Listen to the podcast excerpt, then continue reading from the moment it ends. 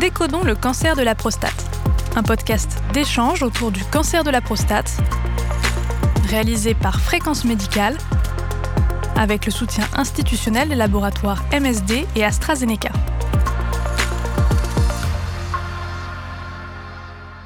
Bonjour à toutes et à tous et bienvenue dans cette série de podcasts Décodons le cancer de la prostate qui donne la parole aux experts pour répondre aux questions des patients atteints d'un cancer de la prostate ainsi qu'à celles de leurs proches.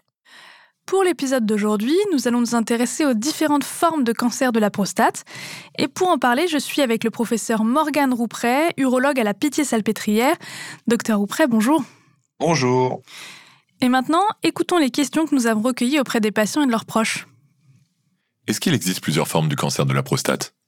Le cancer de la prostate est un cancer extrêmement fréquent, avec 50 000 nouveaux cas par an en France. Et tous ces nouveaux cas ne se présentent pas de la même manière. Fort heureusement, en France et dans le monde occidental, la majorité des patients se présentent avec un cancer localisé de la prostate. C'est-à-dire qu'il est à l'intérieur de la capsule prostatique, dans la glande génitosexuelle qu'est la prostate. Ce sont des maladies pour lesquelles on peut entreprendre un traitement curatif. Ensuite, nous avons des formes qu'on va dire localement avancées. C'est un autre mode de présentation de la maladie où il y a eu un franchissement de la capsule prostatique et un envahissement ganglionnaire sans métastase à distance. Et puis, dans le mode d'entrée dans la maladie, il y a des patients qui sont métastatiques d'emblée, c'est-à-dire qu'il y a une maladie qui a disséminé, dont le point de départ est prostatique, avec une dissémination volontiers dans le squelette osseux, car la prostate est une glande pour laquelle les cellules carcinologiques ont un tropisme tout à fait singulier pour le squelette osseux. Ce sont les trois modes d'entrée dans la maladie que l'on a en France à nos consultations, avec, comme je l'ai souligné en préalable, 80% des patients qui ont une maladie localisée, on va dire 15% des patients qui ont une maladie localement avancée et 5% qui ont une maladie métastatique d'emblée. Mais les gens meurent de la maladie métastatique d'emblée et ce sont ces malades qui nous posent problème aujourd'hui. Le dépistage du cancer de la prostate permet-il de déceler toutes les formes de la maladie? Il y a un adage euh, en société qui est valable aussi en médecine, il vaut mieux prévenir que guérir. Aujourd'hui, il n'y a pas de test parfait pour le diagnostic de la prostate. Un test parfait, c'est un test qui, lorsqu'il est positif, nous retranscrit l'existence de la maladie. On connaît l'existence du PSA, qui est l'antigène prostatique spécifique de la prostate qui est détecté dans le sang. On sait simplement que la valeur prédictive positive du PSA est bonne. C'est-à-dire que si le PSA est en deçà des valeurs normales, qui sont en général de l'ordre de 4 nanogrammes par millilitre, eh bien, la probabilité d'avoir un cancer de la prostate est très faible. Donc aujourd'hui, si ce test sanguin est, est négatif, la probabilité est très faible. En revanche, lorsque le PSA est élevé, eh bien, il y a plusieurs cas de figure et cela ne correspond pas toujours obligatoirement à l'existence d'un cancer. C'est ça que le grand public doit comprendre parce que le PSA induit en cas d'anomalie, une nouvelle typographie avec de l'imagerie et notamment des IRM de la prostate et probablement des biopsies de la prostate. Donc un test parfait permettrait d'éviter les biopsies. Aujourd'hui, finalement, le PSA est la porte d'entrée dans la maladie.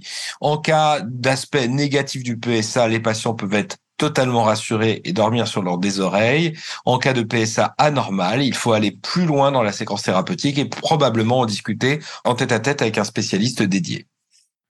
Les différentes formes de cancer de la prostate impliquent-elles différents traitements ou différents types de chirurgie?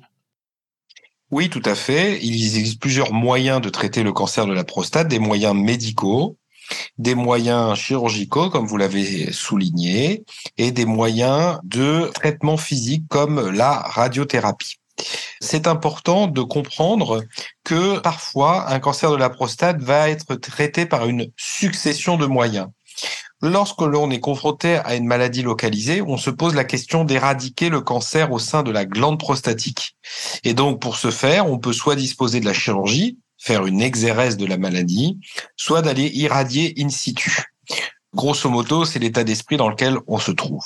Dans le cancer localement avancé, on va faire une combinaison entre le traitement local de la glande et le traitement des ganglions. Et donc, on doit faire un équilibre entre un traitement systémique et un traitement localisé. parfois, donc, on a une combinaison de traitements systémiques de type hormonothérapie, par exemple, avec de la radiothérapie. Enfin, le mode métastatique que l'on a décrit précédemment est un mode d'entrée dans la maladie qui est très agressif. Le traitement du cancer localisé de la glande prostatique n'a que très peu d'intérêt au niveau de la maladie métastatique, puisque l'enjeu, c'est le pronostic vital du patient qui est engagé. Fort heureusement, les cancers de la prostate sont des maladies hormonosensibles, et donc, à part une manipulation hormonale qui consiste à supprimer la sécrétion de testostérone dans un premier temps, on a dans plus de 90% des cas une réponse favorable, c'est-à-dire une stabilisation de la maladie avec une régression des métastases, ce qui est absolument fascinant. Malheureusement, cette hormonosensibilité ne dure que 3 à 4 ans et ensuite il faudra envisager des traitements dits de nouvelle génération ou des chimiothérapies. Est-ce que ces différentes formes de la maladie ont un pronostic différent?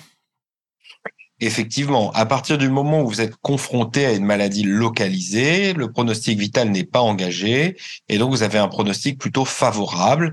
On estime que l'enjeu finalement c'est plutôt la qualité de vie et la récidive.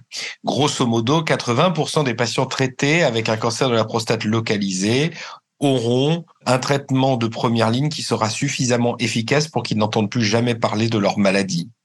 Le problème aujourd'hui est le débat sur la qualité de vie parce que c'est une glande sexuelle. Alors certes, la maladie se déclenche volontiers chez les patients dont la moyenne d'âge est de l'ordre de 70 ans.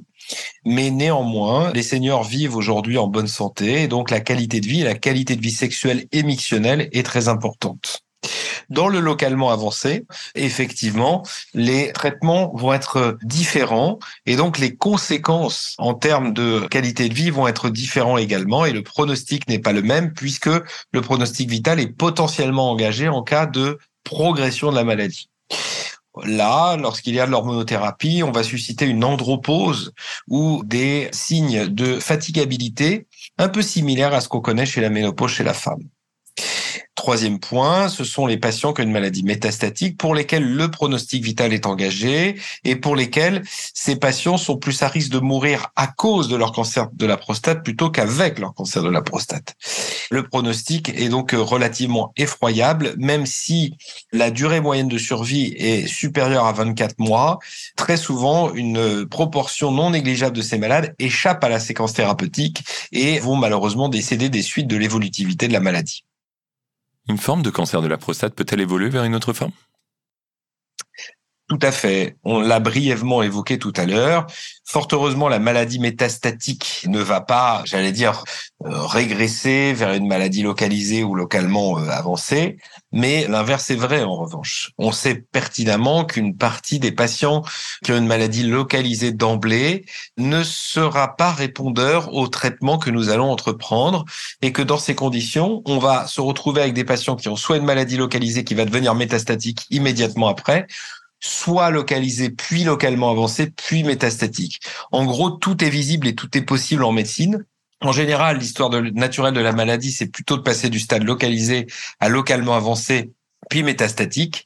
Et enfin, après les métastases, quand l'hormonothérapie ne fait plus d'effet, on passe dans une nouvelle phase d'agressivité de la maladie, ce qu'on appelle la phase d'acutisation, où la résistance à la castration se fait jour et où le patient se retrouve dans une phase très très agressive pour lesquelles les traitements palliatifs sont les seuls utiles à ce jour.